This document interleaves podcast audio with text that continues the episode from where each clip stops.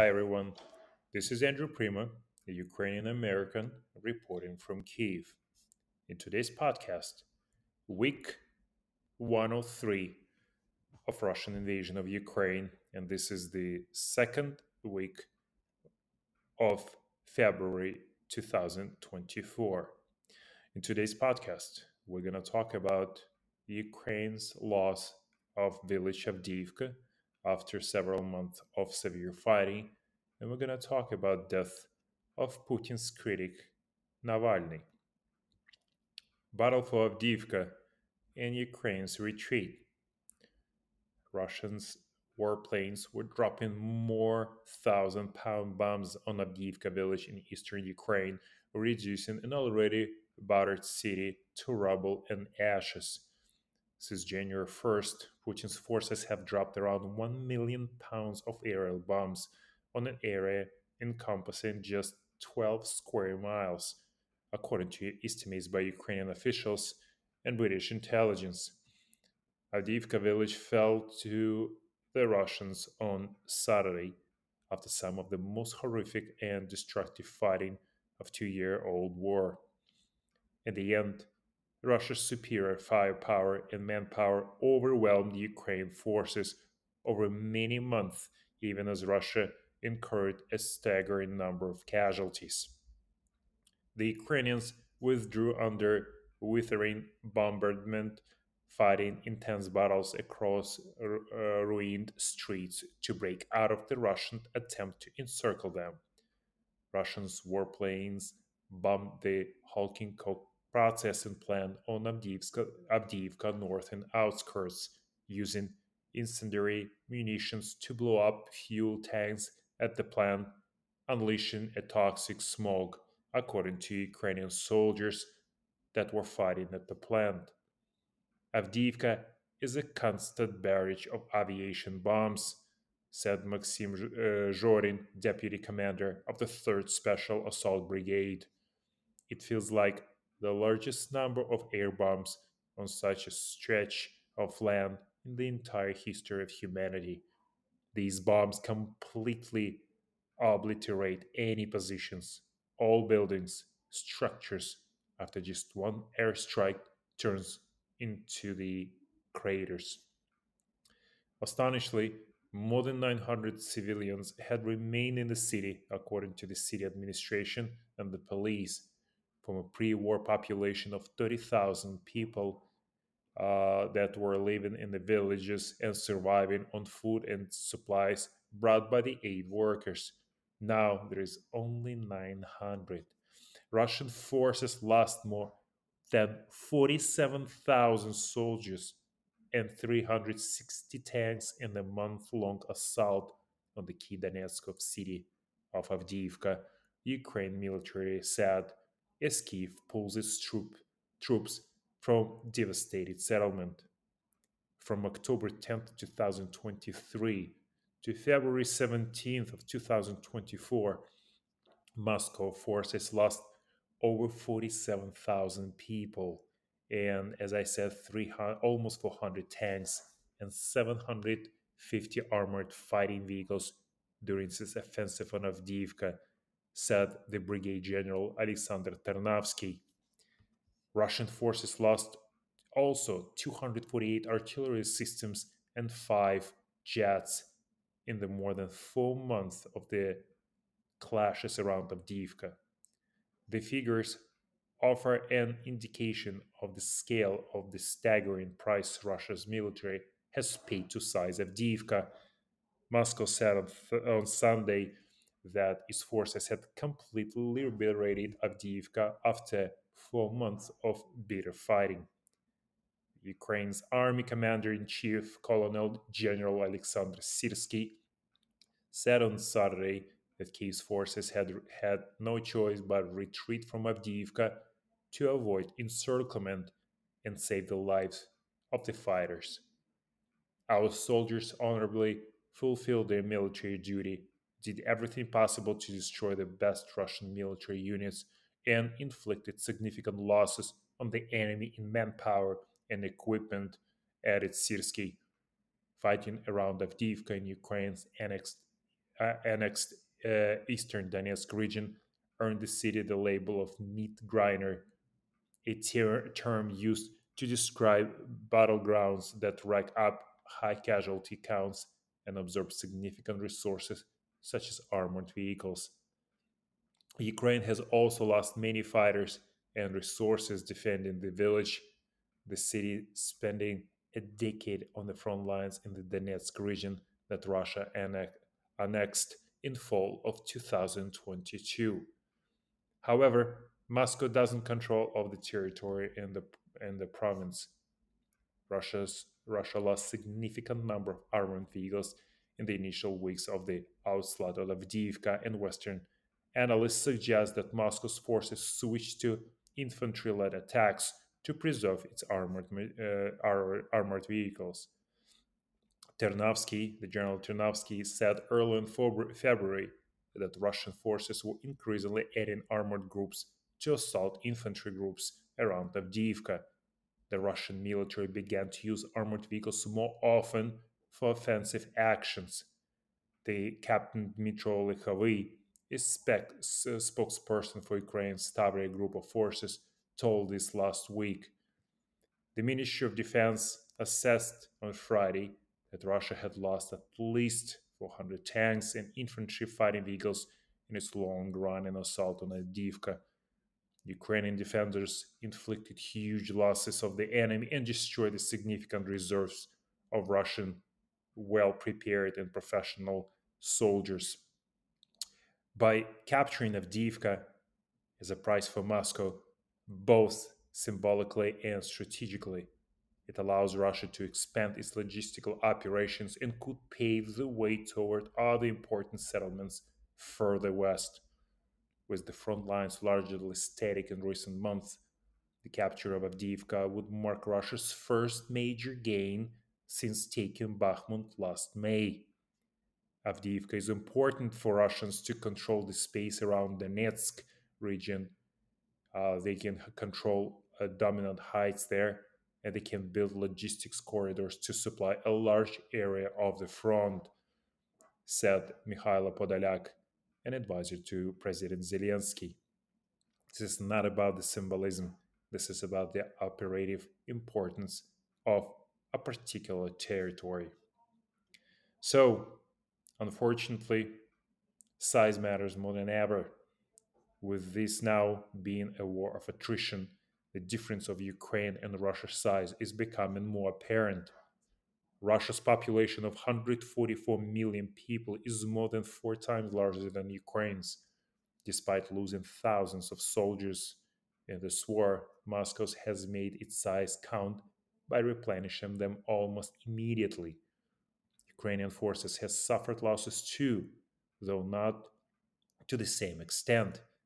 As with other Ukrainian settlements on the front line, Russia has sized, has sized an almost totally destroyed city. Ukraine's 3rd Assault Brigade, which deployed there, said they were being attacked by infantry in all directions. Russia has concentrated its best trained fighters in the area and was believed to be dropping up to 60 bombs a day on Ukrainian positions. The last time a Ukrainian city, Bakhmut, was taken by the Russians, General Syrsky was criticized for holding on for holding this village for too long. He was actually accused of pursuing symbolic victory at the expense of needless casualties. Experience seems to have changed that.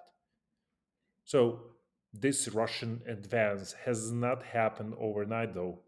Since last October, Moscow has launched wave after wave of attacks toward Avdiivka. From their raised positions and reinforced defenses in the industrial city, Ukrainians were able to hold them off with targeted strikes, leaving the scared Donbass landscape littered with Russians' bodies and destroyed armored vehicles. Now it seems Russian troops have penetrated defenses which have been reinforced over the 10 years since Moscow's campaign of aggression first started.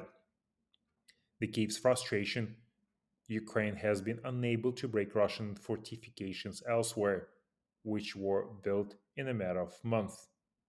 Russia cannot achieve strategic goals, only tactical ones, said Major uh, Rodion Kudryashov, a Ukrainian deputy commander of the 3rd Assault Brigade. He says his troops are outnumbered by as many as 7 to 1. Over the phone, he told us. He's confident that Russians will not push further to cities like Pokrovsk and Konstantinivka, but that is far from guaranteed. What it will do for them is relieve pressure on the city of Donetsk, which is 50 kilometers or 9 miles further east, which Russia has occupied since 2014. So Ukraine has been forced backwards like this before, notably in the summer of 2022. Large, well equipped Russian units encircled cities like Lysychansk and Severodonetsk. The Ukrainians could do little to stop them. However, a subsequent influx of Western weapons and inspired military thinking led to change to a changing of the tide later that year with the Ukrainian troops liberating eh, liberating areas in the Kherson and in Kharkiv regions. But this is a different war now. Global politics are having a more significant impact on the battlefield. Staggering Western help is directly contributing to this likely Ukrainian retreat in Avdiivka. The US le- leads the way in providing weapons to Ukraine because of the scale and the speed it can provide them, with a 95 billion package, including aid for Ukraine, still not approved in Washington and blocked by uh, uh, Donald, Donald Trump allies. It means that Ukrainians are having to ration ammunition and manage low morale, and Avdiivka may not be the only withdrawal Kiev is considering. Russian President Putin also still wants the whole of Ukraine, and it is still possible that he could take it.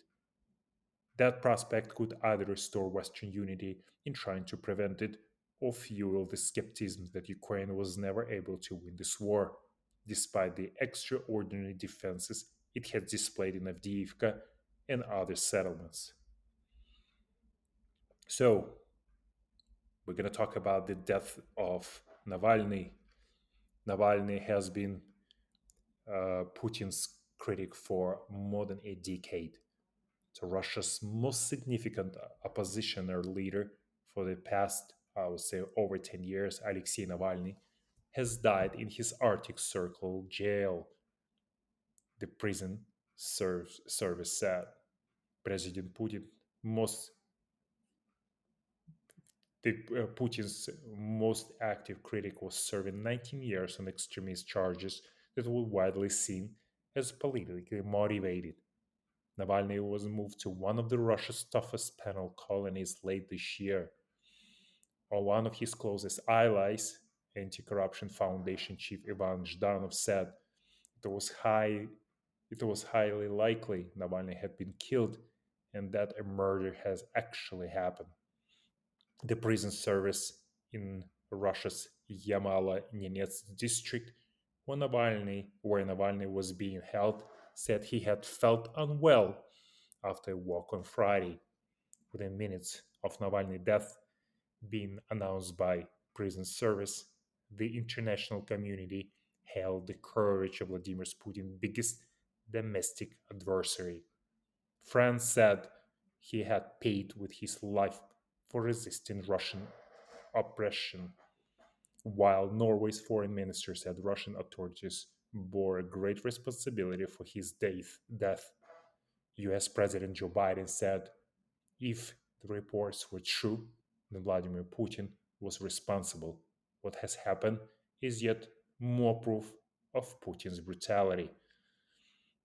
The demonstrative killing of Navalny is a signal but the signal is not to the Russians, but to the West, in particular the United States. Regarding Navalny, one important point needs to be emphasized and is directly important for Ukraine. I think everyone noticed that Europe and the United States reacted the most to the death of the main Russian oppositionist. In the States, the president even made a special statement on this matter. Against this background, no particular reaction was observed in the Russian state itself. Police beat and detained several protesters, as always. Here's the opinion not about Russia, but about the US, and about the attitude of the current White House administration to the Russian Ukrainian war.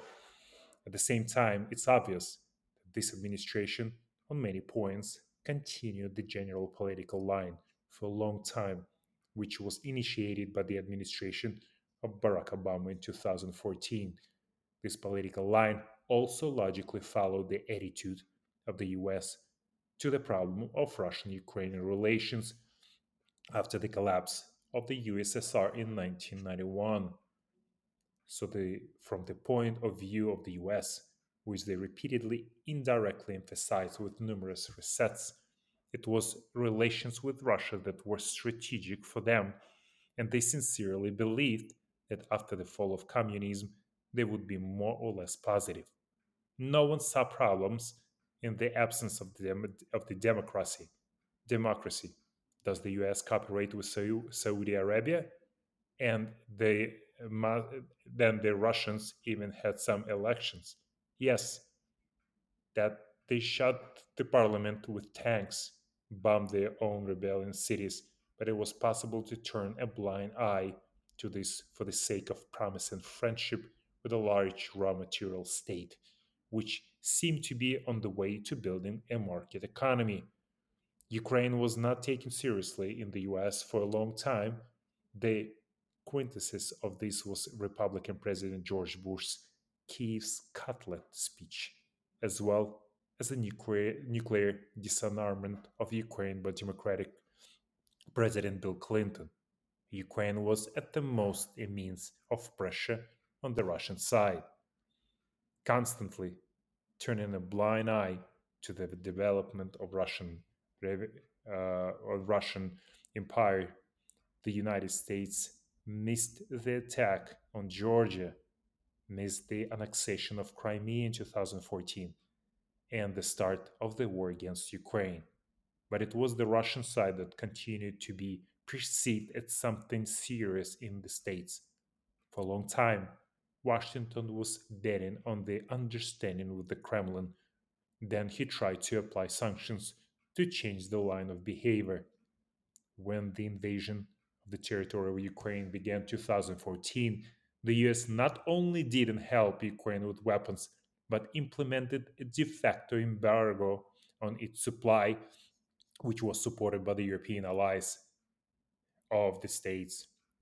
And it was not some refined treason it's just logic.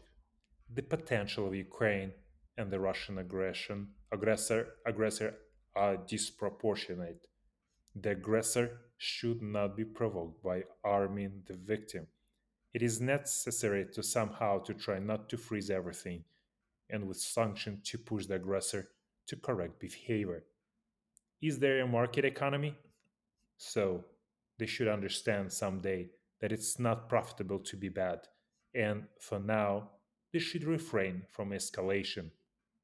And of course, the optimal scenario is the transition of power in Russian Federation, a new perestroika, as we said, the restoration of the trade. An aggression against Ukraine is an inconvenient reason for the introduction of sanctions. Of course, the full scale invasion of the territory of Ukraine 2022 marked the collapse of such approaches, but no one was going to refuse them globally. Thank you for listening. If you like my podcast, please share with your friends.